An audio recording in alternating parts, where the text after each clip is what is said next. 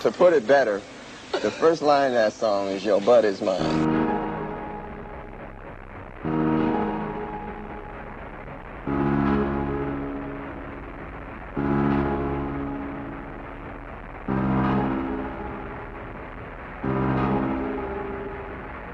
Bed-bound demons, debt-laden cops, and sweet-talking gigolos.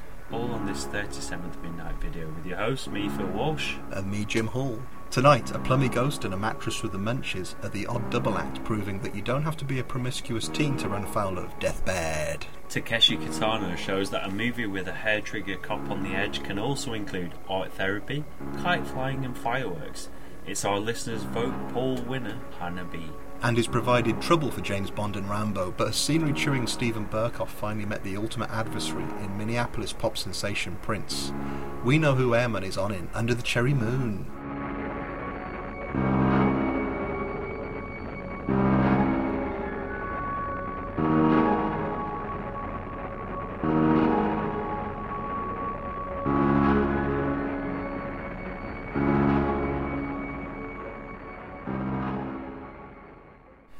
It's the Jubilee weekend. Mm. We're underneath London Bridge. Well, we're in between the Tower and London Bridge. And there's a lot of bunting out. We've already had a couple of pints. Um, the big celebration for the Jubilee tonight is that the Queen's got some um, big acts together which repre- represent the six decades she's been on Oh, the that throne. massive, like, eight foot axe. Yep. Um, Paul McCartney, But off with his head. Elton John, Off with his head. I think Stevie Wonder, Off with his eyes. and Goblin. we can only, we can live in hope. Well, Paura, Paura. You know how Brian May did his little um, God Save the Queen 10 years back? His little, yeah. Yeah, I think Goblin are going to be on top of Buckingham Palace tonight. It's uh, Claudio Simonetti who's going to be he's going to be flinging his uh, With his, with his how's your father? with his illuminated T-shirt. Um, thank you and hello to everyone who um, joined us down the pub the other week for Yeah. um, the last, well, for now certainly of our uh, midnight tipples. yeah, it's not impossible to have another one because I'm definitely going to be coming back over to old You- London town to visit. You're not going to be like Phil Collins and just living abroad for tax reasons. No, no, no. I've got a different kind of groovy love. So it's called. You're not divorcing Estelle by fax. no, I'm gonna like hope that Zeb chokes on his uh, Christmas pudding because he gets the coins. Stuck. Have you seen Buster the movie? You know when his child's like wolfing down the Christmas pudding and I she starts. that bit. Oh, she starts choking on like the little like, the coin. This is this in is. Phil Collins' child in the film, Yes, yes. I not don't know, the real, real one life. who's now in the Snow White film. No, that's nonsense. I know what you're referencing. um, so yeah, party time. Um, yeah, like we said, we had a good time last week, and you've been away this weekend as well. Been up north visiting my family, so my accent might sound a little bit thicker than it usually does. Yeah, you've been acclimatised. You're sitting here in a flat cap, wearing nothing but a strategically placed black pudding. And there's Blossom, me whippet, next to me, and like, a couple of pigeons perched on my shoulders. Um, my weekend, I did sit through with a few friends. We were going to get together and have a bit of you know beer and pizza and have a spoof horror double bill. We were going to watch Zombieland, which we have all seen recently. Good film. Ah, yeah. Yeah, I mean, Yeah. I've seen. oh yeah, I was, I was asking you if you like it. Yeah, No. that's the quote, is it? It's serviceable. No, No, that's, that's, trick. that's good fun. Yeah. Zombieland. We didn't get around to watching that though. We were a bit late starting. We only got through uh, Mel Brooks's Young Frankenstein. He's young for a reason. It was. It was a weird old thing that actually. Um, I think everyone was quite up for it. I've got to say, I love the producers, the original version of the producers. Um, I think that's just really one of the best comedy films. You know, brilliant, brilliant setup. His other stuff, I'm always been a bit, you know, I've always been a bit lukewarm on, and Mm. um, this time round, everyone seemed to laugh at it to begin with, and then lose it a bit. There was a sense of their childhoods dying. Yeah, Estelle did something to me a few years ago. Do you want to reveal this? Uh, yeah, I'll, I can reveal it. It's a film that I, I never knew existed. Was it's the Mel Brooks, the sort of history of, Oh, the history of the world, part one. and it was really quite. It was hard to get through. I remember thinking it was rubbish when I was thirteen. I Okay. um, I, I, I've mentioned a few times on the shows. I um, reading Michael Palin's diaries. I think he's invited by Mel Brooks to go and watch it when it comes out, and he doesn't really think much of it. Young lady, if you could flee as fast as fast could be, and if I could talk beyond my painting to warn you, it'd still be too late to avert the horror that awaits you. Apples, chicken legs, and human hands. It's all the same to the eponymous famished four poster in 1977's Deathbed, The Bed That Eats, a low budget horror in which a ghost trapped behind a painting relays the ghastly yarn of a piece of possessed antique furniture with unnatural appetites, and sits by helplessly as a parade of victims take the big sleep. Deathbed is one of those lost horror classics from well, I said 77, but that era where you think of video and about bootlegs and pirates. Uh, I know that Stephen Thrower uh, wrote about it extensively in Nightmare USA. Um, Stephen Thrower, if you're not familiar with him, you really check out his um, his writings on Fulci, on low budget video movies or low budget horror from 70s and 80s, and also he was a member of Coil, who are probably one of the, the best British bands ever to come out of this little sceptred isle. Um, so it's uber, uber, uber low budget. Um, the history of it, you've got a guy who started making this film in 1972. Uh, they got an answer print out in 77, nothing came of it. It was bootlegged for years throughout the 80s and early 90s. Then it became available in 2003, mainly, I think, through the efforts of Stephen Thrower because he provided the uh, the theme, the end theme, um, Right. which was from his um, other band, Cyclobe. Mm, this is interesting. So the film I've watched, that was never something that did the rounds at drive-ins or something in the seventies. No, it no. It just kind of existed as a thing that never got distribution. It's one of those lost. right. films, I never like, knew that. No, I thought it. I thought it got a few screenings. Some I think it might have got pits and- minimal, minimal in Yeah. the states, but traveling abroad, Mm. people right. just got this Yeah. um, videotape, which you know looked like Yes. Ring or something. No, it is. It is fantastic, and like Phil says, we we reviewed it kind of as a dry run over a year ago. but just to see what we. And I do. think we were intending to then do it as a proper review, but we thought we'd start off with things like Bad Taste and Lair of the White Worm, which probably had a bit more. Um, people might be aware. people might have. and yet, we've intended to do this for a long time because seriously, when when we did that sort of demo show, um, I thought we're going to be reviewing these kind of films all the time. Low budget, really inventive horror movies. You know, I mean, I'm, I am going to say more about it than that, but that's uh, in a nutshell. That's what it is. It's absolutely. I'd not heard of it. You said we should do it. You know, um, on like, like I say, the demo show. But yeah, it is the produ- the thing this is closest to of anything else we've, we've reviewed. Headless eyes. Absolutely headless eyes. Except with that, I did have I'd had enough of headless eyes by about forty minutes in. But this really kept me going. It rocked me all night long, as ACDC would say. it's wonderful. If I'm, I'm imagining a lot of people haven't seen this, I know even though it is, it's kind of got a bit of a cult reputation now. But I was a bit annoyed that when we were selecting films for the the last few shows that we're going to be doing this time round. Um, you said Deathbed. I thought, yeah, great. That's still got that. Um, it's still a film not many people have heard of. Ain't it cool? The Harry Knowles site put it up like a week ago or something. No way. yeah, yeah. Um, But yeah, what but you know, obviously more people listen to our podcast than go on uh, go on Harry Knowles. But no, the if uh, if you've not seen it, which I'm suspecting you haven't, and if you're from Britain and of a certain age, um, or even of a certain age, because you posted this up yourself a few weeks back, the Donald Pleasence public safety film, Hmm. uh, Spirit of the Dark Lonely Water, which was uh, terrifying as a kid. A public safety film with this guy as a cowled monk who was the spirit of um, water with lots of um, rusty cars and stuff, trapping lots of kids with terrible haircuts and trousers. um, but the way that works with this narration by Donald Pleasence throughout it, saying, you know, telling the audience, "This is this is what I do." um, here's here's a foolhardy and uh, you know someone with ignorance who I'm going to you know trap under the water is absolutely going through this. It reminded me of nothing. Um, it reminded me of that film more than anything else. Right. Yeah. And I love it for that because yeah, we kind of briefly mentioned it in the introduction, but I, I guess the great conceit this the bed eats people, which is kind of obvious. But the narration's mostly done by this guy who looks a little bit like a cross between Donald Pleasence, not Donald Pleasence, um, Donald Sutherland as Casanova, and David Thewlis, who's this artist sitting behind um, a print that's I wouldn't kind have of said by. that. Um, it just looks like some kid at Camden. I thought.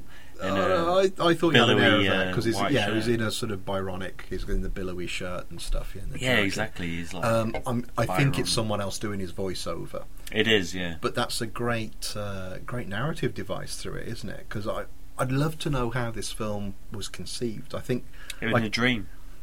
go on. Yeah, no, because I've read like Nightmare USA where um, uh, Stephen Thrower had he he received this video and he was trying to find out everything he knew about this film because Mm. it, it really captured his imagination. And if, if anyone knows like the music of Coil and that kind of oeuvre, then this is like this is very appealing to them.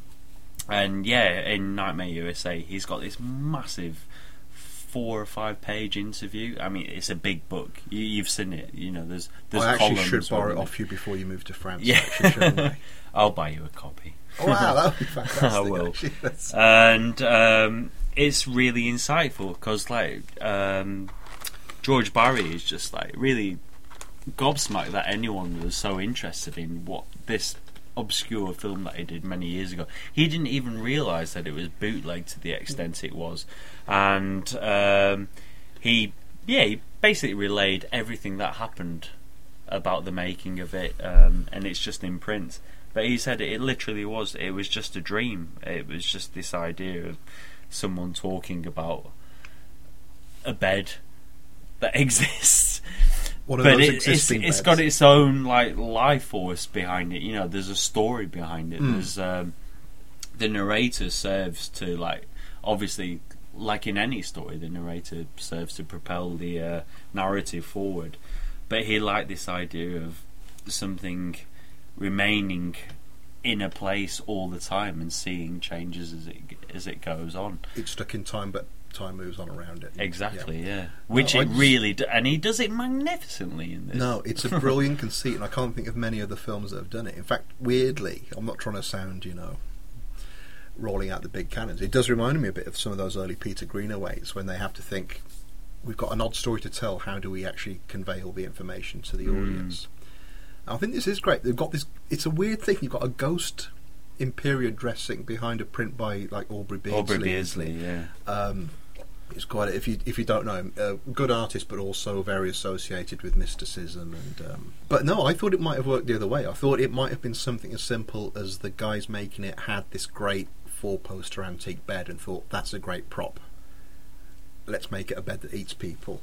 How do you actually do a film about that? And then say you have to have a ghost that is kind of haranguing it throughout, because he's directly addressing the bed, isn't he? Saying, "You've been up to."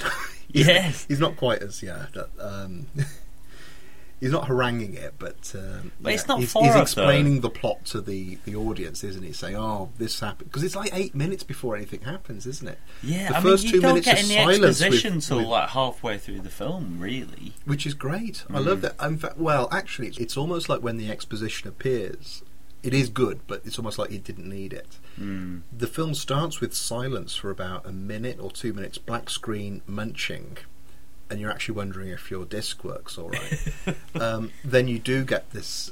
You, you finally get into this idea of the ghost in the bed. Um, it claims its first victim. The way it does it is wonderful, isn't it? It's this cuckoo spit that comes up. Anyone else, you know, would have just had a split in the in the blanket or something, and the, the victims would have fallen through. The fact it secretes this yellow cuckoo spit um, swallows things, and then you get a, a sort of view of the world inside the bed, which is um, yellow, isn't it? It's, Yeah, it, it's look- it can't like, help remind you of uh, Documentary of sort of something eating something Mm. else. You know, it's, it's um, again Greenaway esque almost like the way that it's. Um, the objects will be in there. There'll be the crunch noise, but then things will float off from. it. Yes, it's actually yeah. quite decent effects. It's- quite low budget, but very very effective. it's clever. Yeah. Yeah, and it especially when like a bottle of wine goes down, and obviously it's it's great because it's simultaneously a gag that it's drinking wine, but it actually looks beautiful that it's this blood. It's it's red, you know, spilling out, clouding out into this um, yellow But also, they've got like the cork popping sound and the. Yes. and yeah, before I get too fancy, there's great gags then when it will have, um, you know, sort of um, digestive stuff afterwards. Yeah. You know, what was it? Uh, yes. but no, I I just think that narrative thing with the ghost is fantastic, and it really keeps it fresh. And yeah, I yeah I can't help but compare it to Greenaway because it is very. Um, it's full of um, tableaus, isn't it? Hmm. It yeah, well, you, there the, is a the plot, chapters of the uh, entire film are like breakfast, dinner, and lunch as well. Mhm. Very much like Cook Thief, I guess. Um, but there's lots of flashbacks. I mean, very early on, you get some archive footage of the bed. I, th- I think the idea is it's gone to the big city, hasn't it? well, no, I think And, it was uh, always in this like the basically the the house where they filmed it was an old, uh, quite impressive. Um, uh, what, what's the word? Mansion, I was going to say colonic, colonial. colonial, Yes. yeah, colonial building, and it's you know it's gone through time, and as time's gone on, like the bed has remained, and you have all these amazing headlines about In- people. in the Daily Bugle. Yes, So yeah, I think yeah. he's a bit of a fan of Spider-Man. yeah. people uh, succumbing to strange goings on, Yeah. but the bed always remains. Yeah, I think there's one saying Mayor orders investigation, and then the next headline is Mayor vanishes. Honestly, uh, well, that's the great thing. It does have such a great sense of humour, and there's no way it's not deliberate. But it still does kind of work as a horror movie. It's it's such a weird idea. It's kind of unsettling, and you Mm. are there's the tension of every new. Uh, it's usually teenagers, isn't it? Which who will come and sit on it. You're thinking, don't. Yeah. and it builds up to a, a clip you put on one of the quizzes, which I still find quite unpleasant. Which is when one of the guys uh, tries to stab the bed with a knife. His hands plunge in, and when they eventually come out, he's just got skeleton hands, hasn't he? And you're laughing. It's really unpleasant, though. It's It brilliant. reminds me of I can't think what the film's called. I think it's The Men Behind the Sun. There was one on like oh, Japanese Oh, prisoner yes, of war yeah, experiments, yeah, yeah. but there was things like that in it when they kind of put people's hands into acid. ice water and then boiling water, and their Oh, right. flesh just fell off, and they had like skeleton hands. Oh, yeah. And it's weird. I mean, it, it's we've probably said this on other other about other films, but it's got a bit of a John Waters sense to it. With the acting Mm. isn't brilliant, is it? I think the guy doing the narrations got the got it He- absolutely cool, right. yeah. But the teenagers are obviously just people um, the director knew.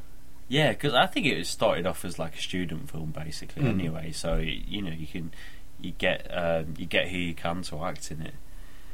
But they all, I, I think they all served it really well. There, there are like to go back to like certain moments when like the exposition comes in about how the bed came about. You know, the, Which the is yeah, possession. halfway like- into the film. it's really Yes. beautiful though. There's something quite. Um, there's an almost a, a medieval folkloric Oh, yeah. tale to it, like which is. It imbues the whole rest of the film with something else, and you. Yeah, something you- that you start got used to. It, it this is just a daft film about a bed eating people. Suddenly, Yeah. it does give it.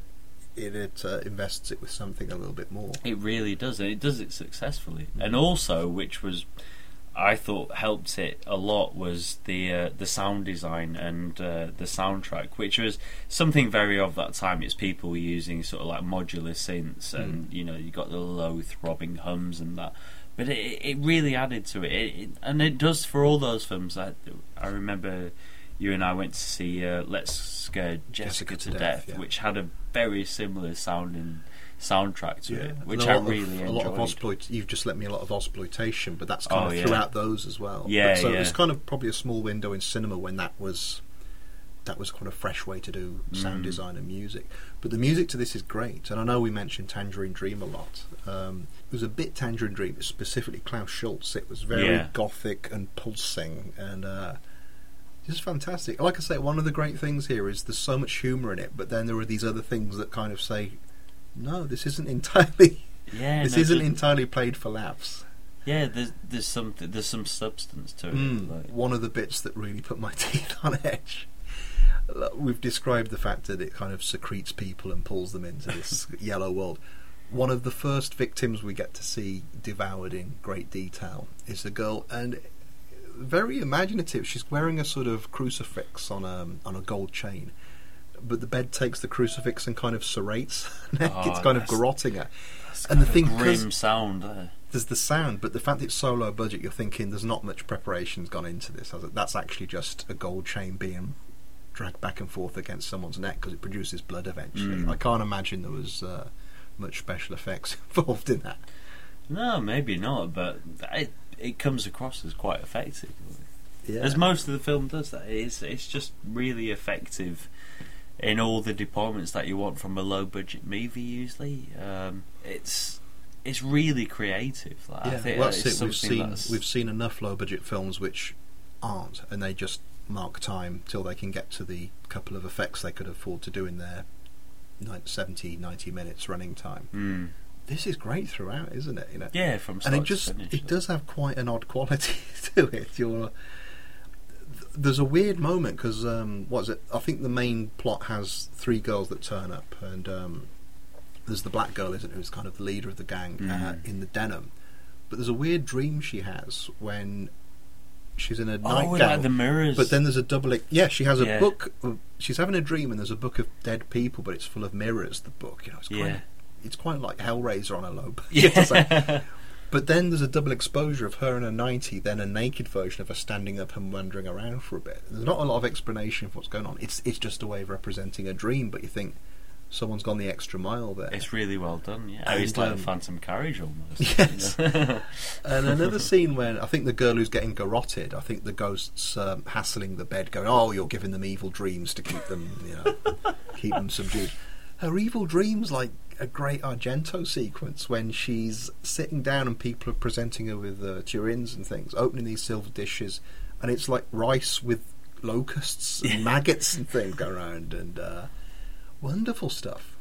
it's probably like the biggest recommend I think we could probably give the show. Like of all the films we've done for for all of the last year, I, I knew we had the right idea when we first wanted to. Well, I wanted to like cover it, but we didn't have the the right words for it. Yeah. maybe we don't now, but We did North Sea Hijack instead.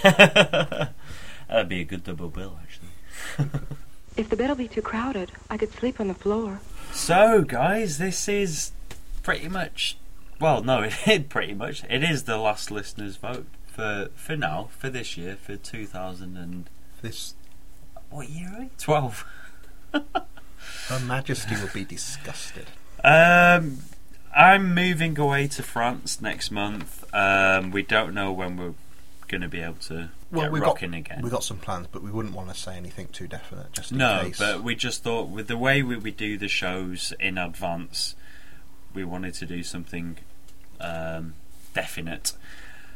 And what better way than to end with a director who everyone knows but still has a cul-de-sac of secrets? Gregg Araki. yeah, uh, Martin Scorsese. Martin Scorsese, he's the man. Yeah, so thanks to everybody for your votes.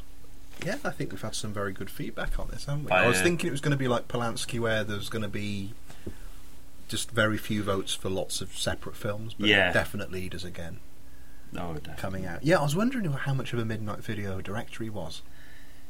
It's Which was surprising. kind of I- one of the reasons we picked him, I guess. when I started reading back through what people had written, I was like, Mm. yeah, nice. hmm Anyone can take you by surprise, I think. Well, of his caliber. And if you've been taking working over like, if, well, if you work over We've three been talking about Barry George already tonight. though. if you work over that period of time, though, you're going to make some interesting films. yeah, definitely. Do you want to kick off? Yeah, I will. Uh, so, Mark Foster, aka Dude Foss, Dude, fast. it's got to be one of the less obvious ones. Oh, the less It's- one. It's got to be one of the less obvious ones. I'm going to go for New York, New York, just for the co-capital making of. You ever sat through that? I have it at home and I've not watched it. Minnelli. Ian Mandgani. Sorry if I've pronounced your name wrong. Is, would you pronounce? How would you pronounce that? Uh, I would add an A and say Mantagani. but- Mandgani. Hello, Ian. After Hours is one of my favourite Scorsese picks. Prince Charles Cinema are showing it in the next month. Win. Bastards. I didn't realise that. Well, no, I don't mean bastards in. I mean bastards in a good way. You know, like in Game of Thrones, where there's a good bastard. Uh, we can talk about Game of Thrones another time. Cole Staines, After Hours for me too. Joe Scaramanga, hi Alan. Uh, King of Comedy, absolutely terrifying and oddly prophetic about uh, anything to be famous culture now. Chris Salt, you don't hear people talking about Alice doesn't live here anymore. So that, please. I thought that was going to get a lot more votes. Mm. I like that. Never I've seen that. Yeah, No, I, I remember seen really liking that. Uh, Matt Barnett, hello mate. Uh, Lock up your virgin daughters. My Scorsese pick is the Last Temptation of Christ. Statement to follow. He did the. Sta- Where's the statement? I didn't see the statement. What? I didn't see He the did. He wrote. He wrote loads of stuff about that. Did he? Yeah. Oh, sorry, mate. No, I was just going through Twitter today. I'm a bit. Uh, I'm a bit new to it all. Oh no! What's the statement? He wrote like loads of stuff about why he chose it, about Bowie and Mm, everything. I'll tell you what. You'll be editing this at home. You could probably read that out as a separate thing and do it as a little It'll Easter sound egg. weird though because I'll be doing it at home. Listen to the end of this show. Phil will. I'll Record the this statement separately. will follow. My apologies to Matt, but I didn't see that. I, you know, I was going through with the view convers. I'm, I'm, I'm old. I'm 40. I don't understand Twitter and you young people. it's retard. Uh, Rich retard. Wells. A tricky call betwixt After Hours, King of Comedy, and Cape Fear. Hmm, I'm going to go Cape Fear. Proper bonkers thriller with multiple cameo bonus points. If classic thriller remakes have to exist, Scorsese should be made to direct them all. His Straw Dogs would have been something. Chris Ward. My favourite is Goodfellas, but After Hours is an um, underappreciated gem that would warrant good discussion. Dan Orty. Yep. An After Hours discussion would be a good one. Though Kundun still gets my vote. What are you chuckling at? It's like wrong Does anyone Kundun? really want to know about the Dalai Lama's earlier existence? I was praying every night that people would vote for Kundun. I was rocking my little You've let it down. rolling bell things. Sasha Eichholz. Uh, that's a tough one. I've not, I haven't been too crazy about his output in the last ten years, but Scorsese still is possibly my favourite director. His films shaped my love for films in general and what you could do with a camera and a bunch of actors. Taxi Driver was such a punch to the stomach for me when I first saw it, and I had to have that punch over and over again. I love so many of his earlier films and some of the later ones, but after thinking about it, I would mostly enjoy your discussing the insanity that is bringing out the dead. If I remember correctly, the press tried to tie this to Taxi Driver because it also has a script by Paul Schrader and it dealt with similar themes. Nick Cage gives a crazy performance, but quite fitting to the character, I think. It has a dreamlike rhythm and mood and is one of his wilder films for sure. If I could give a second vote, it would probably go to After Hours, his small post coke rehab movie. There's an Oscar category for that. isn't there, I think now. Thanks, Sasha. Uh, Peter Appleyard. Can't remember if I voted for this already, but anyway, After Hours will always be my go-to Scorsese trip. Boxcar Bertha and Bringing Out the Dead are always worth a look as well. Mikkel Dias, hello. I looked up his filmography and was surprised that he hadn't made more films. Same happened to me actually. I thought he was going to have done loads, but he's Oh, it's like what? he seems to 30 crank them out. But mm, I thought he'd done a lot more. All right. I suppose yeah. he's done a lot of documentaries and things. You know. Mm. But, uh, anyway, back to Mikkel. Uh, trying to choose a less obvious one. Saw Hugo recently and like that. I'll plump for Aviator as the least obvious choice. A few other ones haven't been talked to death, but I like Avatar. And can I like Avatar. I like Avatar. Aviator. I didn't call it Avatar earlier, did I? no, no, you just just then. I knew I was going to say that. So- and uh, and can you slip in Nomi Sung and WR's Mysteries of the Organism before you wrap the show up? Otherwise, I'll do a Rupert Pupkin and kidnap you and make you do podcasts for me only. I will. Um, who said we're wrapping up? Uh, I don't know. The rapper, the rapper said that. You know the rapper. Is he at the Queen's Jubilee as well? yeah, he's rapping. this is a new Batman villain I've not heard about. Hans Ola Johansson, bringing out the dead, methinks, which would also provide a sneaky dose of the cage. Everyone wants the cage, and I agree. You'll get some cage before you uh, you hear the last of us. you dirty bastard.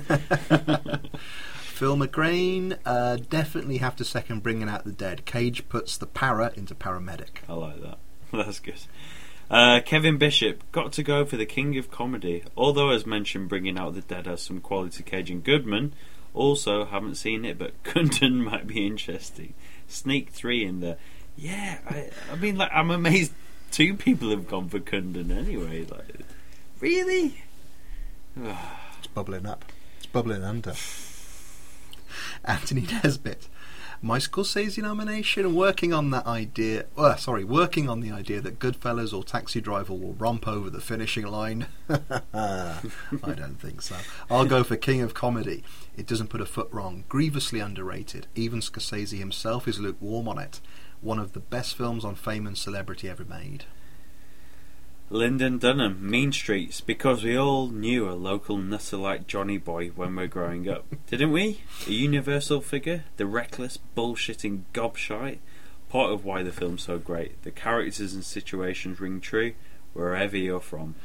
Yeah, um, no, I did respond to Lyndon there because I grew up in Redditch with him. Hmm. Um, yeah, I think I know who he means, but he was trying to make it more universal. I could tell he was doing his best. But also, thanks to Lyndon, um, I got a bunch of um, Samhain and Fear magazines from him a few weeks back. Wow. Should, which you, I'm not. It, it may take me a while to get through them, but it's nice watching them develop from a fanzine to like a proper newsstand thing. And also, there's an awful lot of uh, Shaun Hutson and Ramsey Campbell interviews in there. That's why you won them, really. Oh, Shaun Hutson. yes. that, that whole Garth Marenghi thing. Colin Waters, hello. Uh, I vote for After Hours. Now that King of Comedy is fully accepted as one of the one of his classics, it's probably the most underrated of his films. Which isn't to say it's entirely great, but it's interesting and a prime example of that vanished subgenre of the 1980s, the yuppie and peril film. See also Something Wild, Fatal, Fatal Attraction, etc. It dates from the desperate moment in Marty's career when he was seriously considering directing Flashdance and Beverly Hills Cop as he struggled to get his cherished Last Temptation of Christ film made. Luckily, he did After Hours, which is Scorsese indulging his too little seen bonkers side. So this Well is put, Colin. uh, particularly Well as you as you probably gathered from the fact that I've not had Matt Barnett's um, statement to follow. I was collating the results today, um, and I've, I've I've screwed it up. But this this is exciting for me because it means I don't actually know who's won. I've got a suspicion from reading that out. I spent five and a half hours on the train getting down to London again from a nice family weekend away. Um, I had to watch um, Red with Bruce Willis yesterday, though, so I think we can trade that off. you know, there's not levels of torture to this, you know. Malkovich. So, in many joint fourth place, we have Aviator, Cape Fear, Avatar. Goodfellas, New York, New York. Alice doesn't live here anymore. Alice doesn't live here anymore. Uh huh. Third, Last Temptation of Christ, joint with King of Comedy, and Bringing Out the Dead, second place. Mm-hmm. Cage has narrowly missed out once again. Once again. Not my legs. But, yeah, I mean, I think everyone's probably guessed it. Romping home at number one. Who's that knocking on my door? After hours. After hours. Griffin Dunne. Okay, so like we say, that's the end for now of our um, listeners' votes on you know favourite directors, what which film you'd like us to uh, review from them. However, we've got a few more shows to do. Have we? Mm, I didn't tell you about that, did I? Yeah, I've, I've, I've cancelled your passport. Uh, so yeah, in time for the next show, we'll, again, we'll remind you on Twitter and Facebook and stuff. But we'd be very keen to know because obviously the films, the, the the podcast's more about celebrating films we think are uh, worth looking at or sound interesting. Worth a poke. Let's go completely the opposite direction. Yeah, what should we avoid? What should we avoid? We would love to know what the worst film you've ever seen is. And obviously, you know, don't just say Green Lantern.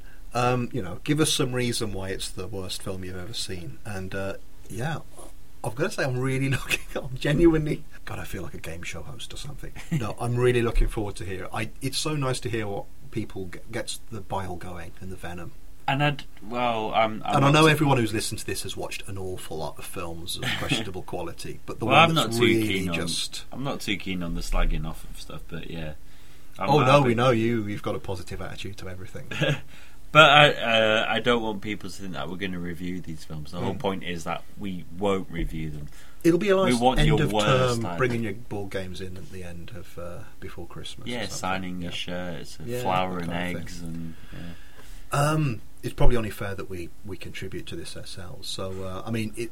I've had a bit more time to think about this because I did spring this on you. oh, it's about cool. half I've, an I've hour thought of or a few. something. You thought of the worst film I think I've ever seen. Uh, it's not very well known, thankfully. Actually, I'm going to put two in. One is uh, a film from the 80s called Shady, which was made for Film 4 and stars Antony Sher, who I've always had a bit of an issue with. I can't put my finger on it, but there's something about it that's really smug and irritating. The setup of this is, I think it's it's been a long time since I've seen it, but it's a guy with I think psychic or remote viewing Mm. powers, um, who's trying to pay for a sex change operation. So kind of a mixture of Dead Zone and Dog Day Afternoon, but with Antony Sher, I think Leslie Ash and Patrick Wow. Macnee. But I remember it. I, I don't want to sound horrible because I wish there was still a really uh, a flourishing British film industry. But it's a prime example of one of those things where it might have worked with a bit more money and pizzazz to it, but it just seems very provincial and nothingy. so it's been a long time since I've seen that. The film I actually remember made me feel physically uncomfortable because it was so irritating. uh, Frank Zappa's 200 Motels. Mm. Have you ever seen that? No. I think Zappa famously never took drugs, but I think this throughout it tries to make out that uh, it tries to replicate the experience of being a bit zonked. That's terrible. Um, Immediately. dreadful, dreadful, dreadful. I, I I'm don't tempted know, to watch it Why again do to s- people try to do that though? I mean, it, it's just so. I'm, I'm making the money Okay, sign yeah. at, the, at the microphone now. It's Yeah. just so redundant. Like, just but full of bother. full of atonal music, so it's just physically uncomfortable to watch. Then you had things like the frame slipping out and lots of uh, um, feedback and stuff on the, the screen. And Ringo Starr is Frank Zappa. the farthest removed idea of how taking drugs should be. Anyway. I'll have to take your word for it. well, mine. so obviously we know Dead Zone is the film that you'd like to burn Jonathan Livingston sequel. with psychic powers. I'm gonna have to go for Shane Meadows. Once upon a time in the Midlands. Uh, I'm surprised. I thought you were a big uh, big fan of Shane. I love Shane Meadows. I think this is the the biggest blot anyone can have on their landscape. He Uh, let you down. Yeah, it, it's sickeningly bad in all ways because he's got a lot of um, well British A-list actors in there doing what uh, non-trained actors have done so much better in all of his other films, or Mm. lesser trained actors, or you know people from film school. It's just fucking awful. It's just one of the worst films I've seen, like British wise. I've got, I've always got a soft spot for films made in Britain, um, especially Jubilee weekend. You know, Yeah. I'm welling up at the moment. You're feeling your breast no, I'm- was going to say I'm puffing up like a pigeon. over your Silver Surfer sweatshirt. Um, I just, it's just so sad when I saw that. It was really, really disappointing. I remember it not being anything like as good as Romeo Brass, or I think I'll probably see Made in England. Far but, cry, um, far, far cry from all of those. I mean, if you'd see Shirley Henderson just bugs me. Robert Carlyle as well, though, he's Uh, he's a little bit annoying. I think. Um, so is this more a thing of someone you love does let you down, rather than Yeah. in its own right? It's uh, someone who went on to make even better stuff. To be honest, I wasn't a big fan of the uh, what is it, Isle of '86. Oh no, no. oh the the, The- spin-off the- of this is Yeah, I mean, I watched the first episode. I was like, well, I'm not really. I, I think he's a filmmaker, to be honest. I think if you watch things like Room for Romeo Brass um, and uh, Dead Man Shoes, oh yeah, I forgot about. I mean, they're really cinematic. They capture a side of Britain that's very rural. I mean, it's almost bucolic what he, Hmm. he manages to to get there. And there's a there's a way he brings everything together, character wise and stuff, which just works perfectly. I think what Once Upon a Time in the Midlands is it's a travesty. I never thought I was going to hear this. Yeah, Also, I think I called it Made in England earlier. It's This is England, isn't this is England. Yeah, sorry. Well, you know, After that's, the Matt- uh, after Tim, Matt Barnett. Roth but yeah, yeah, no, that's mine. it will be great to hear. It sounds very negative, but I, I'd love to hear what your worst film you've ever seen is. So get in touch, and um, yeah, looking forward to reading those out on the next show.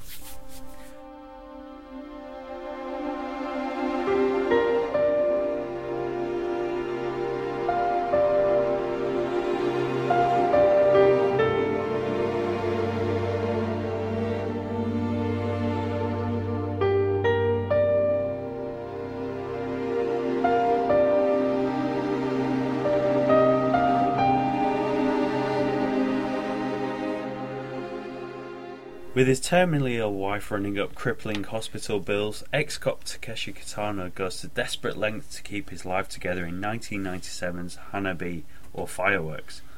All the time dealing with a depressed former partner, Yakuza debt collectors, and the haunting memories of the day his police career came to a violent halt.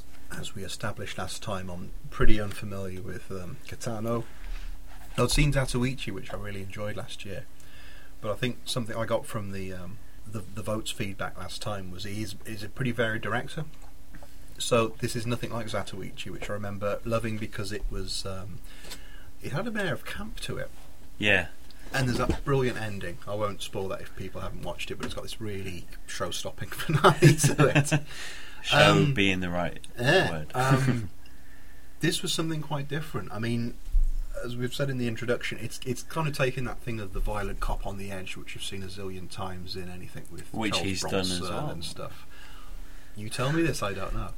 But I was probably expecting something with a lot of violent gunplay, stylized violence. It's completely the opposite, isn't it? In some respects, I think Right, there's it does- plenty of stylized violence. It does have some stylized violence, but it's very restrained, and I thought that was fantastic about this film. incredibly restrained. I'm I'm just to be honest, I'm so keen just to hear whether you liked it or didn't. I liked it. Uh, I'm not going to say I was absolutely blown away by it, but I'm certainly curious. I mean, it's weird reading about this and seeing this was his kind of breakout hit, wasn't it? This was the one. I think it wasn't. Uh, no- to some degree, like in Uh, an international market. I think Right, this was yeah. the one that really um, brought him to the attention of um, other, other territories. But I was really impressed with that. That it didn't do. I was kind of wincing a bit, thinking, "Oh, this is just going to be." Like a John Woo film or something, Right. But, uh, which is possibly a bit racist of me. I don't mean it to be. But, um, I so think love the so. fact, yeah, it does have some stylized violence, but it's very unexpected when it happens, and I don't think it's um, triumphant, is it? It's kind of more like oof. When yeah, there's the stand-up bit with the chopsticks uh, quite early on, which is, eh. but most of it's contemplative. Is that the right word to use? Absolutely, Yeah. I think yeah, totally. Uh, this is my favourite um, Kitano film. Always has been since I first saw it. Um, I'd seen a few of his others.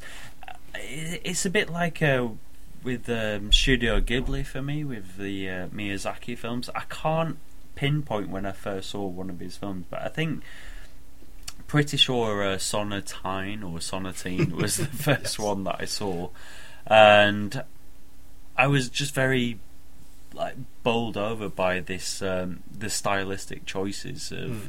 static cameras, um, very sharp, quick editing, and lots of uh, great sways of the film without much dialogue. It was just people doing their thing. Uh, but without ever being boring. Uh, I know when we did Man from London, the Béla Tarr films, there was you struggled a bit with the sort of the monotonousness of it. It's boring as fuck. but you could you could almost level this level that accusation uh, the way Kitano approaches his films. Um, he's always kept that restrained approach to it, where you have bolts or vaults of violence or Mm, yeah. happenings in between these very melancholy. I mean, it, his films are imbued with melancholy. I think they're absolutely chock full of emotions, but in a very Japanese style, where even if you're not that familiar with Japanese culture, there's an there's a restraint to emotion Yeah. which comes across in this perfectly. I think there's a balance here he achieves, which he probably didn't quite do with uh, Sonatine, Sonatine. I don't know how I'm ever going to get over how we should say it. Do what you want. And he went started to go the other way with films like uh, Zatoichi, Takeshi's, his later movies. Um, he just achieved something here because in 1994, uh, Beat Takeshi or Takeshi Kitano had a very serious motorbike accident where he nearly died, and he suffered horrendous physical injuries, which has marked his films ever since because he's a character who doesn't move much and he has facial twitches and stuff, which are an outcome of this accident. the overriding feeling that I get from this film is catharsis. There's some way of delving into something that's happened to him personally. For one, you've got lots of artwork that he actually painted whilst he was recovering from this um, accident, and the film is edited in such a way that one of the characters is um, a police officer who has been injured um, through a shooting. He's wheel, wheelchair bound. Well, he's, he? yeah, he's paralysed, and he expresses himself through his art. But his the the catalyst for doing this is Takeshi's character, who he was sort of like len- opening his heart to Takeshi's character and saying about, "I always dreamed about being creative." Even wearing a beret and stuff, and he gets this lovely little box of paints and marker pens and a beret, Hmm. and he through the film he makes these quite. I mean, there's something naive and primitive about the way he paints, Yeah. But the thing is, you sort of reflect back on well, this is actually the director's vision, and the main character is. In some ways, it's the the cop who hmm. has suffered this horrible trauma, but then you've got Nishi, who is Takeshi's character, who is living with his wife, who has leukemia, I think, yeah. who's dying from leukemia, and he's, as we mentioned, he's footing these enormous bills. You know, it's probably like similar to America, Mhm. how you know there's no NHS, you, you have to so, pay yeah. for it, and it's quite complicated at first because there's a lot of flashbacks, so you're not sure what's going on, and then about 30, 40 minutes into the film, it becomes obvious that you you're going back and forth emotionally through this. It's quite a roller coaster, and well, yeah, I don't know what to add to that. Really, Yeah. I mean, well, it's a very rewarding film because it doesn't spoon feed you. And to begin with, I was getting quite confused with what was happening. And eventually, as all great films which rely on flashbacks, and a bit of a tangent, it reminds me of when Pulp Fiction came out. And I thought that was very clear what was happening. I thought it made it very clear that this story happened at this point and da da da. Because you'd have characters who had died earlier coming back. Sorry if that's spoiling Pulp Fiction for anyone who hasn't, hasn't got around to watching it yet. But compared to Reservoir Dogs, when you maybe had to pay a bit more attention, but with this, I was a bit bamboozled to begin with, and was thinking, did I miss a scene? But then you realise, because I mean, I think one of the key bits is there's the the point when his career, uh, Takeshi's career, comes to a halt when there's this um, operation that goes badly wrong. But that's teased out, isn't it? You know, you Mm. see it in stages, and it gets it escalates as you get more and more information from that. And after, I didn't even realise it was flashbacks to begin with, but that becomes apparent as it goes on. And yeah, um, the whole film, like I said, I thought it was going to be. I had almost fears that it was going to be a high octane, stylized gunplay. It's much more about coming to terms with things, isn't it? I mean, I think that's uh, beautiful. Yeah, and like you say, there's the stuff with uh, I probably can't pronounce his name. The wheelchair-bound character is called Horib, is it? Horibe. Horibe, right? Um, but he seems a completely lost soul. Understandably, you know, he's it's not just that he's now wheelchair-bound, but his wife and children have uh, Abandoned abandoned him. He doesn't know what to do. There's a scene when you think he's going to commit suicide, which doesn't actually go the full full term with it. And yeah, you're really behind him when he starts doing these. Uh, it's almost like Cézanne or something. I don't know if I got the right. It's more like um, Who's the um, the Uh, French artist who did the Rousseau. dots? Rousseau. Rousseau. yeah. Uh, no, no, no, because that no, that's Seurat. Yeah. Seurat did the uh, the dot painting because Yeah. he had a very clinical way of looking at how painting should be done. But he's much more for me is like Russo was Mm. a self-taught artist who he gets lumped in with the surrealists, and he's not that at all. He just did these very weird. You'd know them if you saw them. They're like uh, jungle scapes Yeah. where you've got this Well, the one bizarre with the looking animals lion. with the uh, flower heads. It's kind of that they've taken those plant heads but made they're evocative of animals, and then he'll do an animal body on them. which comes to the title because Hana-bi. If you look at the uh, the way that the characters are written, it actually the point of it is there's a, a difference between like Hannah and B is like fireworks, but it means more than that. It, it's Mm. more about like um, the, he he represents flowers and then animals, and Yeah. the fact is there's something there's something like deathly and There's a possibility of destruction there, but there's also a new life always coming through behind it. It's a very Buddhist Which is sort of way of looking at it, which is like the background to a lot of uh, religion in China, Japan, like in, Yeah, that in was one of my favourite bits, is because it looks like it might be uh, a grim film to begin with. Because I think there's um, his colleagues in the in the police force at the beginning when they're about to go off and do this operation. They're all talking about, oh, he's out of the car now. Isn't it terrible that his wife's dying and stuff? And you know, they're all discussing this and giving us the setup. And you think it's going to be a very depressing movie. But when he completely get I mean, one of my favourite scenes then is when uh, Kitano and his wife go off to like a I forgot what they call them. It's like a rock garden. It's uh, Yes. they've, they've um, where the, the the gravel and things have been raked into a specific kind of formation, and again, I don't want to sound racist, but I thought that's something that's been held in some reverence. But they're kind of goofing around a bit. I think they've dropped something, and he goes to pick it up, but falls into it. Yeah, And, uh, yeah. There's something lovely and irreverent about that. You know? Absolutely, It's, yeah, yeah, um, totally. it is lovely that he's not just, you know, Bruce Willis or any of these other kind of, um, you know, hard ass cops. That It's all about him kind of lightening up and trying to grasp some kind of, um, you know, the last gleaming. Yeah, yeah, no, can. but know, is it? It's, that uh, it's that kind of like, is it all worth it kind of thing? Like, what it's what am I looking out for and- anymore? yeah. Because yeah, he comes to the end of his career, and like like we've said, it's there's a lot of flashbacks going on, and you're never quite sure which period you're in, apart from the the dress that he's wearing Mm. or uh, the situation that he's in, and uh, I, I really love that idea of never being quite sure how he's changing as a character. Mm. You don't know whether he was thinking of something earlier and that had an effect later. Because a big thing about this is there's a really interesting way that he approaches violence. I- The the the, the violence is always extremely brutal and it serves no purpose ultimately. Yeah, if anything, it's depressing the violence because it's like you think he's getting somewhere emotionally, but then it is yeah, because throughout it he's being harassed by uh, yakuza debt collectors. Mm. We don't know that to begin with. I don't think. Do we? We suddenly think, why has he not- suddenly attacked this guy? You know? Yeah, it's not Uh, that clear. Like But yeah, there's no relish in it, and it is kind of.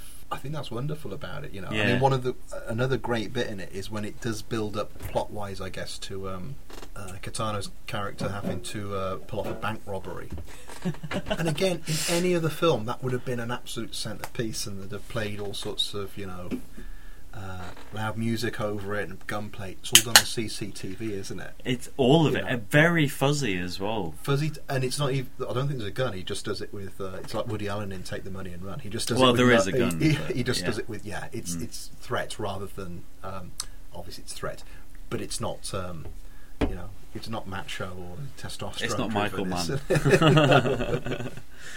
But I really, I really love the fact that he uh, he put so many elements of almost Western cinema into it. You know, the idea of like the good cop, the bad cop, the the gangsters, the the love interest. But the love interest is actually his wife who's dying, Yeah. which is quite. Re- it's really poignant. It is, The and thing- she she doesn't get to do much, but I don't think that's a problem. So I think in a lot of other films, the love interest, the wife, would be there introduced so she can get kidnapped and threatened by the villains later. Whereas she's yeah, you just you, But you don't really figure it out in a way. It's only there's there's these uh, little moments, there's these little touches where he comes back at one point from I don't. It might be from the robbery even, and he goes back home and she's trying to do this little wooden puzzle. You know, you Oh, yeah. have like certain shapes and you've got to make them you into can uh, figure them into numerals and things. Exactly, and she can't quite get this, and he tries. It's all a lot of this is silent. There's not much going on here dialogue wise,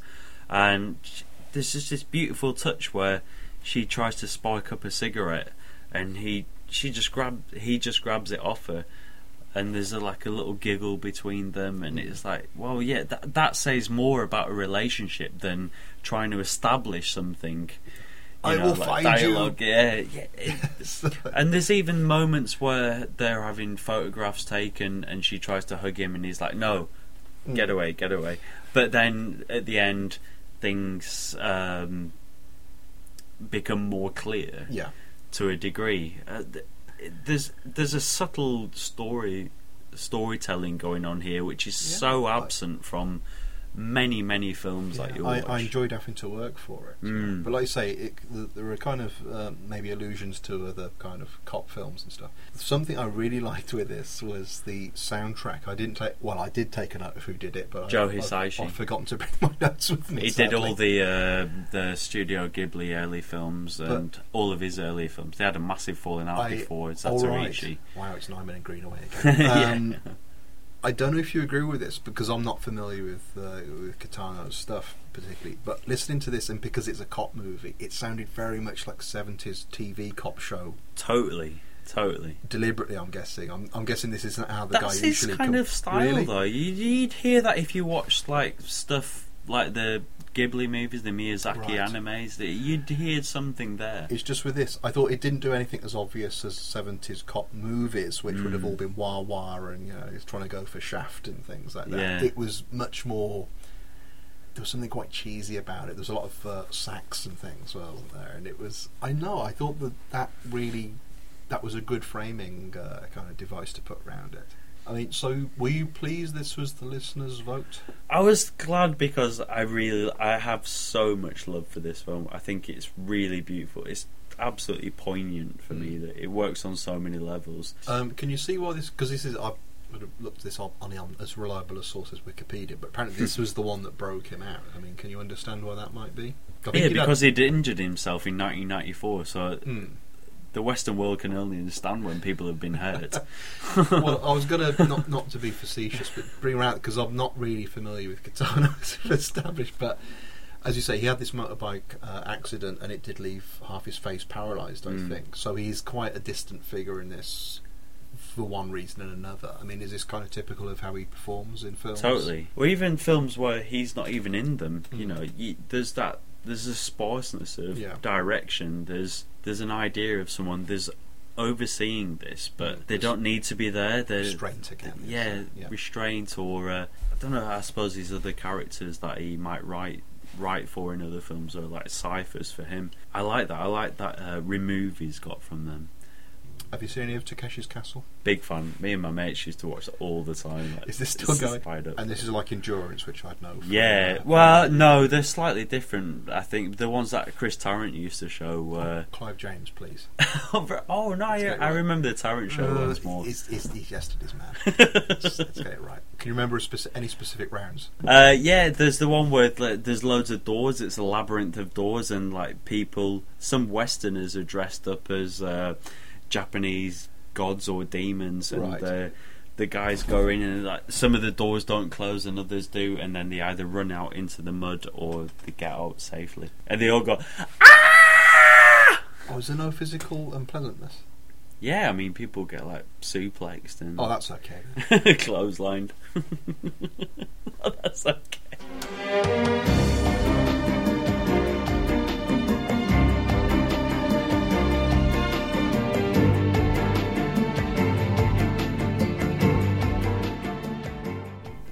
First weekend of July, which means the most hotly anticipated film of the last several years. Cer- certainly since any news was announced of it, everyone's been so excited about. The Turin Horse, Béla Tarr, last film that he's ever made. oh right, I'm no, excited about the fact it's the last film Béla Tarr will ever make. Jim's looking at me. No. I want more Maltesers now.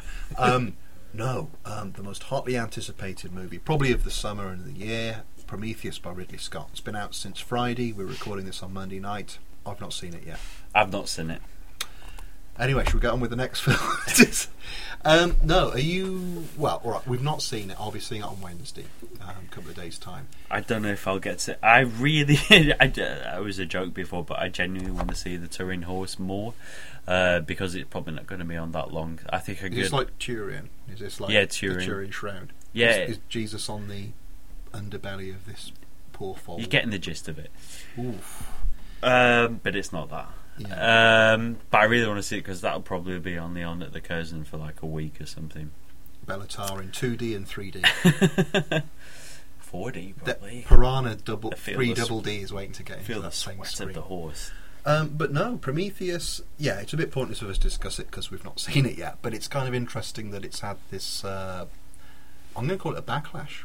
I think on Friday everyone was saying mixed reviews, but mm, I reckon it's been getting negative reviews. Generally negative. I Yeah, think. all I've heard is Fassbinder is good, but I'm getting a bit fed up. I, I'm nothing They all love. it. Everyone loves him. It is kind of an easy. Uh, not what's the opposite of an easy target?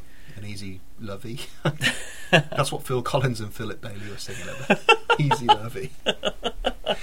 Um, Not his daughter in Buster when she was choking on that little coin. that's not the same daughter, Lily Collins, who's in Snow no, White, no, uh, no, no, Mirror. Mirror. Um, no, the reason I wanted to mention it is, yeah, it'll be interesting. We will review it. Hopefully on the next show. Hopefully you'll have seen. it. Briefly.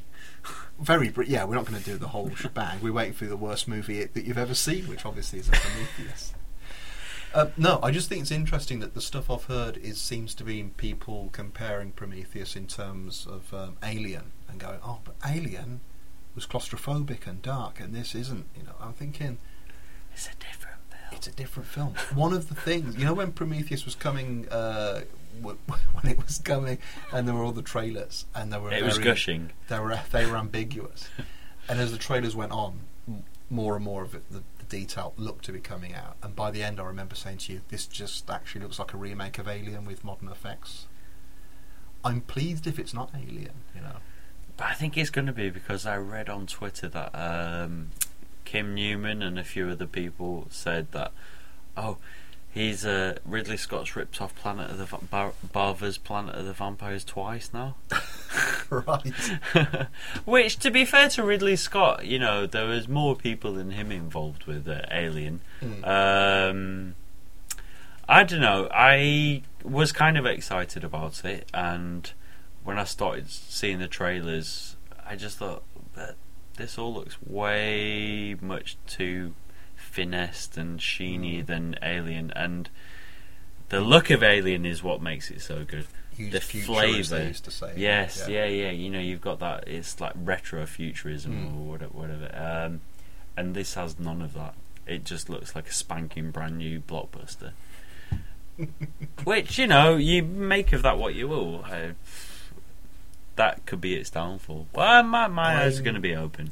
I'm still looking forward to it. I mean, like I I say, am. I'm watching it Wednesday, but even on Friday, I was because I I, gen, I index photos. I was generally working from home and thinking um, I could still knock off early and go and watch that at three o'clock. But I knew I was going to watch it Wednesday, and there was a bit of me thinking I was torn between I really want to see this film and thinking.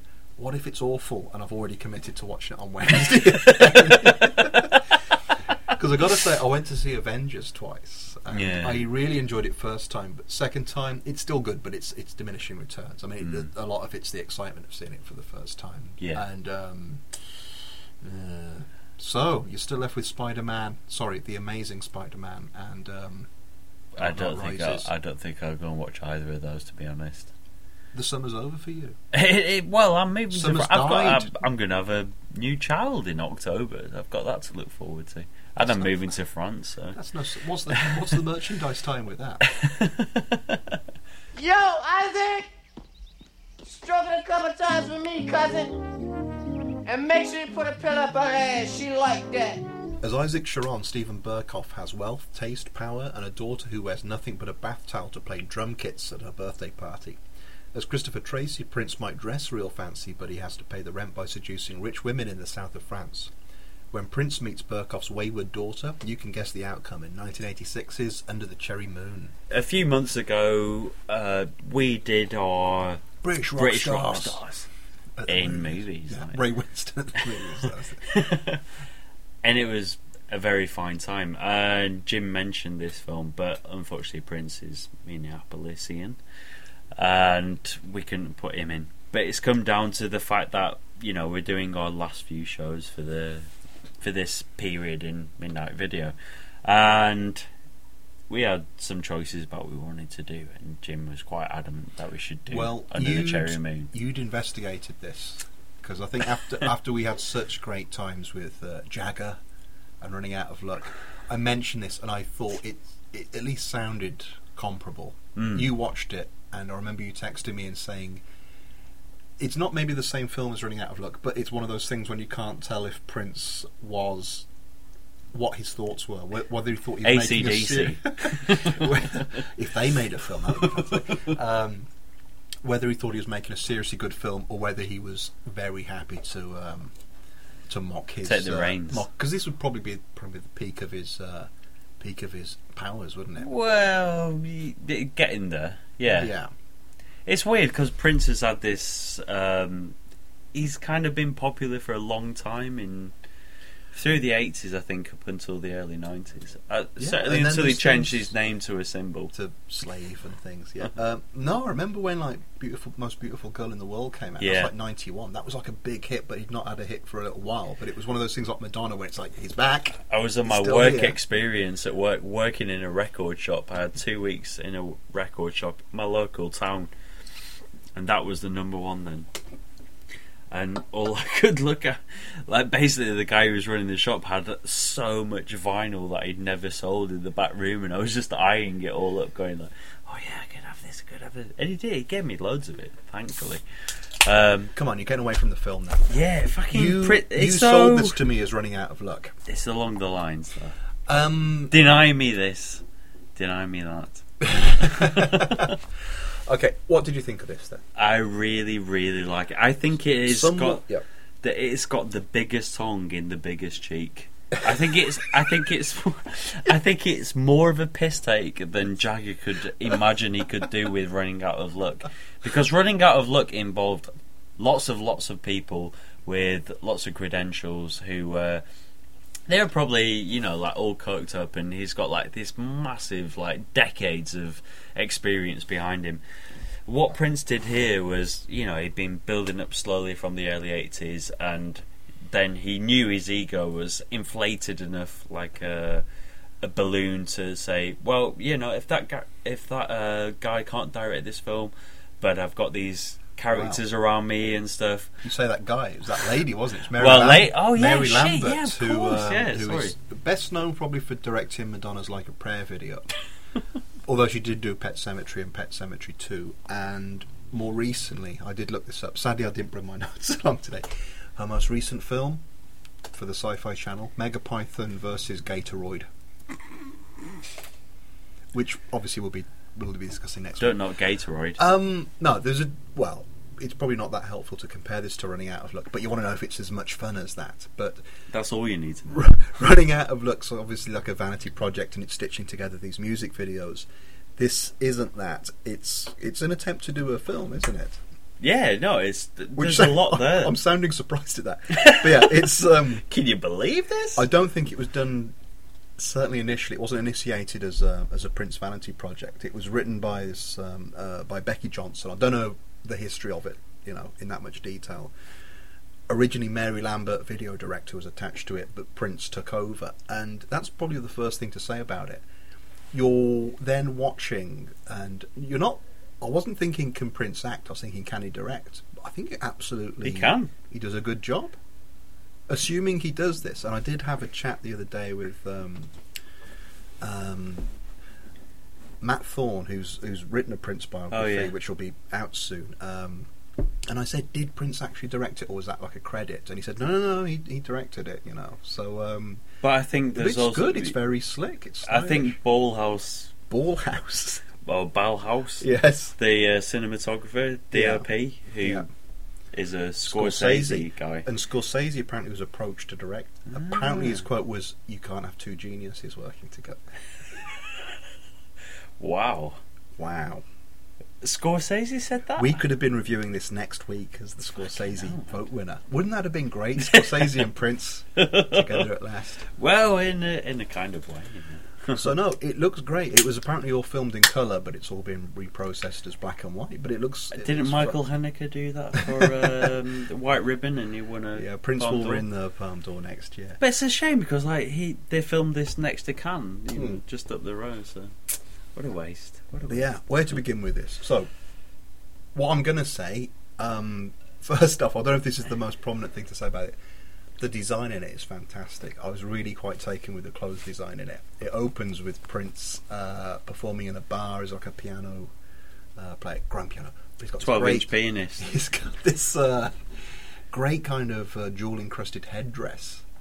It sets the tone for the whole film, I think. I love that. I love the fact that a jewel encrusted just sets the tone for a film. Um, but don't you think it's the way he plays as well, Oh, and the fact that um, Frances- oh, what's he called? Francesca Annis is. Uh, uh, no, Jerome Benton. Oh yeah, it's tricky. Not Tricky, The, not the that's the one. Bristol trip hop guy. Yeah. but, um, Not the Max Sinecray guy. Uh, was it uh, Max From the time. Finley Quaye's uh, godfather? I think he is. um, yeah, th- he keeps getting these notes, and yet you've got beautiful Francesca Annis. Like, You can't take your eyes off her. She is gobsmackingly gorgeous. But it just builds on that. It, from there, it just escalates throughout. It just every scene gets more and more frivolous, but also at the same time like sexy. You know, yeah. Prince has got this thing about being like love sexy, and like there is there's something so sensuous about everything. an opening shot. There's that opening montage when he's the bar pianist, but then when it actually cuts, I think it goes over Cannes. I think there's actually a shot of a white piano. Well, it's Nice. Nice, It's- sorry. it's Nice, Um, yeah. You you confuse me. I think then, given he I'm not trying. allegedly allegedly directed it, one of the opening shots after that is him lying on a bed, but it pans up to show his butt. Because you think he's a girl, though. You remember Prince in the mid '80s? Yeah, he he wasn't very uh, he wasn't very unself conscious about these things. He was wearing some incredible outfits. Um, it's usually kind of leggings almost. He looks like one of the. Um, he usually dresses like one of the guards in Battle of the Planets. There's Kind something a bit Rick James about it all. Oh yeah, no, I think there was some history between the two. yeah, yeah, yeah. Someone we've not mentioned is Kristin Scott Thomas, and amazingly, this is the second show in a row. It's her debut. So- no, Yeah. no, she was on. Uh, No, I mean it's a, film, a yeah. debut film. Introducing Christian Yeah. Scott Thomas, who uh, I don't know if you read this. Originally, I think Prince wanted the twin sister of Wendy or Lisa from the Revolution. You know, there's Wendy right? Yes. Yeah, yeah, yeah. um, who are, are both lesbians. So but it's she, quite but interesting she couldn't act. although this didn't stop him from casting. Uh, who's the character who plays Katie? It's Emmanuel, someone. Again, sorry, I've forgotten my notes. All this was we're, we're being less professional than ever before. She's again after last week when we reviewed uh, Bitter Moon and we said that uh, Basil the Basil, dan- Basil the ballet dancer was the worst actor we'd ever seen. I think she gives him a run for his money. She's dreadful. What? The landlady in this. Oh right, okay. Not I- Kristin I Scott you Thomas. Kristin Scott Thomas. No, I won't hear a word against Kristin. Yeah, no. Uh, yeah, yeah. I think she was Princess Squeeze at the time. I think her her um, her role was increased. But she's so pretty and nice and very like. I am not going to deny you that, yeah, but I, I liked her especially the last there. we see her. yeah, yeah. Yeah, But yeah, just let's get to Kristin Scott Thomas because what an entrance. I mean, she's disowned this, unfortunately. Yeah, yeah. She Oh, said like shame, th- she said no. I'm I'm trying to forget about that. Oh man, It's a that's such a shame because it. One of the things I loved about this was she's now known as a far more kind of upmarket kind of actress, isn't she? Yeah, Yeah. she's middle aged now. She's you know she's really matured. Is it? The fact that she's kind of a wayward sex pot in this Yeah. is so beautiful, isn't it? And she's uh, still like she's got quite a lot of puppy fat still. She's quite shapely, you know. She's almost the age that she's acting. Yeah. I really like daughter. that. Yeah, Berkoff. I can't believe it's show 37 and we're only just talking about Berkoff. that's crazy. Yeah, it's but a wonderful thing there as well is um, it's Berkoff, but um, digging around on this, the the the actor who's He must have been coming off the back of Rambo three. Rambo 2. Sorry, the Rambo as it was called, wasn't it? Uh, yeah, There was but First Blood, Rambo, First Blood Part Two. yeah, but Rambo when he 3, was the um, yeah, yeah, he's the was it Afghanistan there? in the yes, yes, yes, yes, yes. Originally, the role of Scott Thomas's dad was Terence Stamp. Mm. But he, I'm going to have to prepare for this. He left because he didn't think the film had much artistic merit. Ooh, Stamp. Stamp. he just did That- Superman 2 wasn't it, a few years ago. Stamp ended up doing Elektra. so this is this is quite something. Berkoff's great in this though. He's good. Yeah, he's, really good. Yeah. Um, and a great thing is you you, Quite camp, like, quite camp. He's camp, but he keeps it together. Because obviously Prince isn't the best actor. He's more of a presence. He's very charismatic. But I think Berkoff's holding his uh, holding it together there. Oh yeah, he does, he does a good job. He's steering the ship. Yeah, because like I know like Prince is in a lot of this, and it's all about like the relationship between uh, I forget her name, Mary. Mary and Prince. But as annoying as he was, I love Tricky Jerome Benton. Uh, he was a bit annoying. his sidekick. Yeah, because the pair of them are gigolos who are kind of ripping But there's the, like uh, a massive homoerotic undercurrent between them. And yeah, there are bizarre lines when they fall out as well, aren't there? Yeah, but it's more the like cuddling each Oh other, yeah, no, egging each uh, other on with their tongues. There's something a bit fraternal going on there. Something that might be surprising with this, again, is probably maybe unhelpful comparing it to Running Out of Luck, but whereas that was set pieces, Mm. actually music promos, this only actually has two kind of full performances, doesn't it? Yeah. One of them's Girls and Boys, which I'm going to say is the standout piece. It's brilliant. Yeah. Uh, there's a lot of Prince's Prince and the Revolution's music throughout it, but as soundtrack, it's in the background. But yeah, he actually stops everything and performs "Girls and Boys" in this uh, French restaurant, and it's great. He's such a great dancer, isn't he? Yeah, It's absolutely mesmerising. yeah. and uh, it was funny reading about on it and thinking that um, "Parade" was the album that I think this came Yeah, off it was was, was yeah. a huge hit. The film sank and was derided and everything. But yeah, like I say, two pieces. There's that one which is pretty much halfway through the film, really great scene, and mountains at the very end of the film, which I love. I think that was one of the things that drew me to Oh, the really? film. I really love mountains. yeah, and I'd watch the video quite a lot on YouTube. and I was so surprised when it then ends up as the, the, the coda to the whole film. I thought it was really wonderful. But how did you feel about the way it went? You know, the, The plot? yeah, the plot Um, that it is. Unexpected, yeah. Mm. I mean, watching it again, I, I kind of yeah, I watched it fully. Then I kind of I, I usually zip through the films again just before we record. Mm. Um, the beginning does kind of tell you how it's going to end, but I think the first time you watch it, you're not. Well, the taking that on narration board. says it yeah, quite yeah. quite explicitly. But it's quite surprising. We're not going to spoil the end, but it's not the usual kind. If you said, if I said there's a film, Prince is a huge pop star in the real world, and he's the hero of this, and he's against Berkoff, who's this rich arsehole who's you know trying to uh, exploit his daughter to keep the family's fortunes going. You're pretty much going to know what the ending's going to be. It's something quite different, oh it? no, I, I really liked it. Um, I don't think it's that surprising if you know uh, Prince's music from that period, though. There's Right. a lot of songs about, about the harsh reality of being a gigolo in the south of France. Well, there's there's there's a messiah complex to it all. I think yes, in some ways. But yeah, that doesn't stop me from bloody enjoying it all. I mean, there was a, there was an even a point where he was interviewed and he said that you know, especially early on in the film, you can see this. He's like, "Oh, I was just trying to like like Fellini. I was trying to get that." It really comes across, though. I think It does. the It's- party and the the opulence of it. No, there's a great scene at the party. This is the key scene when Kristin Scott Thomas turns up in her uh, bath towel. So she's obviously a little more. Uh, birthday suit. there's a little more to her than uh, you might expect.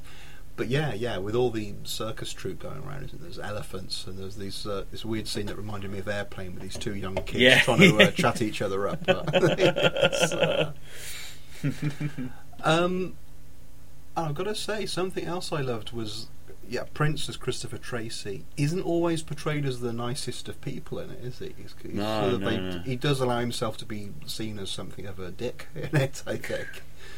Because he's quite cruel to Mary. Mary, Kristin Scott Thomas's character, is obviously from this very uh, privileged world. His is more from the, the street. Um, but there's a scene when they're trying to. I think they explicitly say they're going to try and bring her down to their level. Record and star. uh, record star, yes.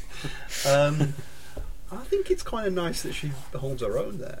I yeah, absolutely. I am. I was quite saddened to hear when she was like putting it behind her kind of thing. And I thought, nah, no, you should like you should cherish those moments. Cherish the Absolutely, moon. Cherish the moon. yeah. Would you like to add any Berkoff memories? You must have seen a few of his films. The craze.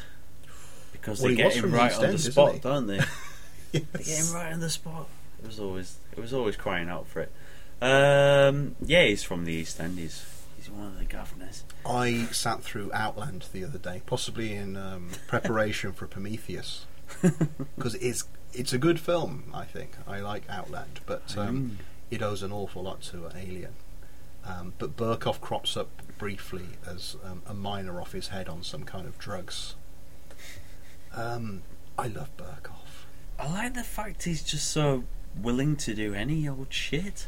Well, after saw him- this, you know, he's the man who goes he- beyond Terence Stamp. Yeah, but he loves doing like uh, we saw Dead Set at Fright Fest two years ago, or I did, Hmm. and he's in there as like a Van Helsing character for all these uh, Eastern European immigrants who are infesting the uh, Cockney gangsters of the East End, and he's like he's the mad Van Helsing character. I just like looking at him thinking, wow. That, that, I, re- I admire you for that. It's a terrible film. And then Prince turns up in that as well. if only like, with his purple steak. You just tell me where you are and I'll come and kick your face off. Did you say kiss my face off? Well, I'd like that real well, because that's just what I did to your daughter. okay, that's it for show 37. Wham bam, thank you, man. There's a few more to come. A few, Yeah, a couple more. A couple more. I hope you enjoyed the show. Get in touch with us about the worst film you've ever seen. Hopefully, it could even be one of the ones we've reviewed tonight if you really want. Um, yeah, Could get in touch with us on Twitter at Midnight Video. That's capital M, capital V. But it actually it doesn't matter, as I found out tonight. Oh, So, okay. but Uh, Facebook, just give it a little search, Midnight Video. Uh, our website, midnight-video.com, where there'll be some supplemental material. And also, please get in touch with us ah, on midnightvideo at hotmail.co.uk. I think that's everything. Let us know the worst film you've ever seen. Let us know what you think of Prometheus, because we're I'm, well, I'm definitely going to say something about it on the next show. Hopefully, you'll have got to see it if you're not doing your, your Bella malarkey. I'm gonna go and watch a two and a half hour film about. The space jockey from London. See, there's a jockey, there's It's a going horse like this. Frankie Okay. Dettori from space. See you all next time. Thanks very much. Ciao. Bye bye.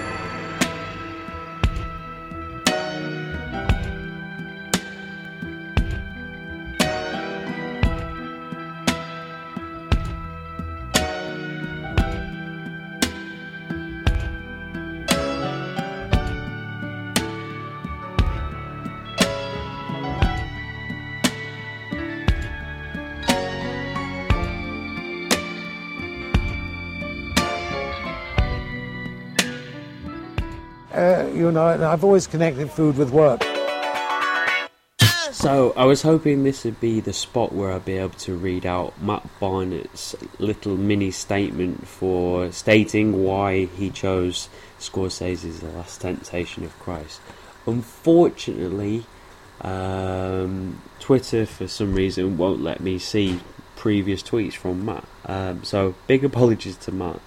Um, but one thing I do remember is that David Bowie is in The Last Temptation of Christ. That's pretty much all you need to know.